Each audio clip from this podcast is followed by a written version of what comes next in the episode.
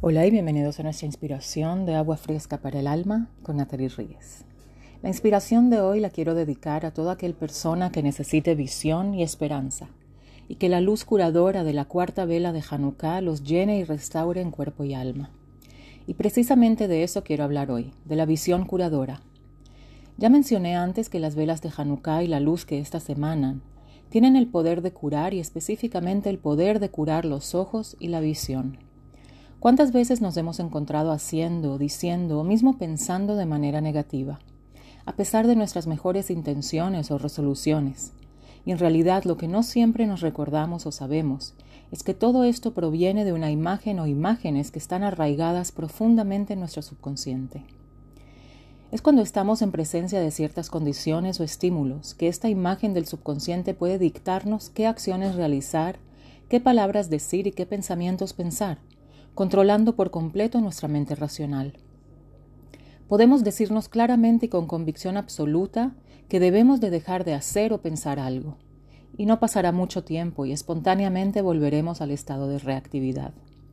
La tensión constante entre la conciencia y lógica, el subconsciente y sus imágenes y los recuerdos, crean una constante tensión entre el mundo real e imaginario o subconsciente, entre el hemisferio derecho y el izquierdo del cerebro.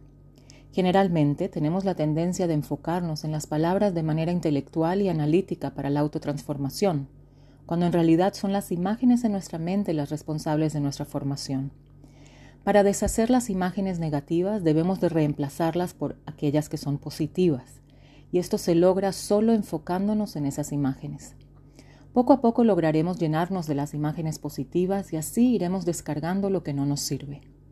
Las luces de la Hanukkah tienen el poder de ayudarnos a lograr este propósito, llenando nuestra pantalla de visión con luces puras y enfocándonos en esta meta podremos internalizar esta luz curativa para que llene nuestro subconsciente y así despojarnos de cualquier imagen oscura que nos limita. Hoy más que nunca en nuestro constante contacto con pantallas de todo tipos y tamaños, donde estamos constantemente bombardeados de imágenes y mensajes, es imperativo conectarnos a este poder y abrazarlo mientras dure. El Baal Shem Tov dijo, Tú estás donde están tus pensamientos, es decir, la constante conexión entre pensamientos y nuestra realidad.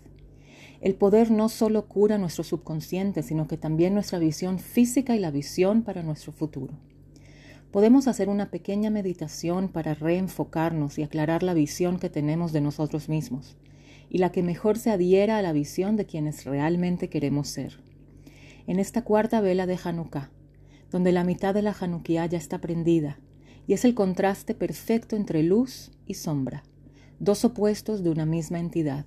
Es lo que yo llamo en el idioma de maquilladora, contouring o morfología. Es el contraste entre la luz y la sombra, que crea efectos, es saber que tenemos aspectos más oscuros, pero nuestra misión es iluminarlo. Y cuando aceptamos nuestra oscuridad, podemos iluminar con la luz radiante. En esta fecha se nos ofrece una herramienta extra de ayuda, las luces de la menorá. Y siendo hoy mi cumpleaños hebreo, quiero desearles a todos que realmente podamos reparar esa visión que tenemos de nosotros mismos y podamos ver el futuro mejor que nos espera creándolo con mucha luz, claridad y siempre queriendo iluminar el mundo. Aprovechenlo. Hanukkah Sameach y muy lleno de visión positiva. Muchas gracias y que tengan un lindo día.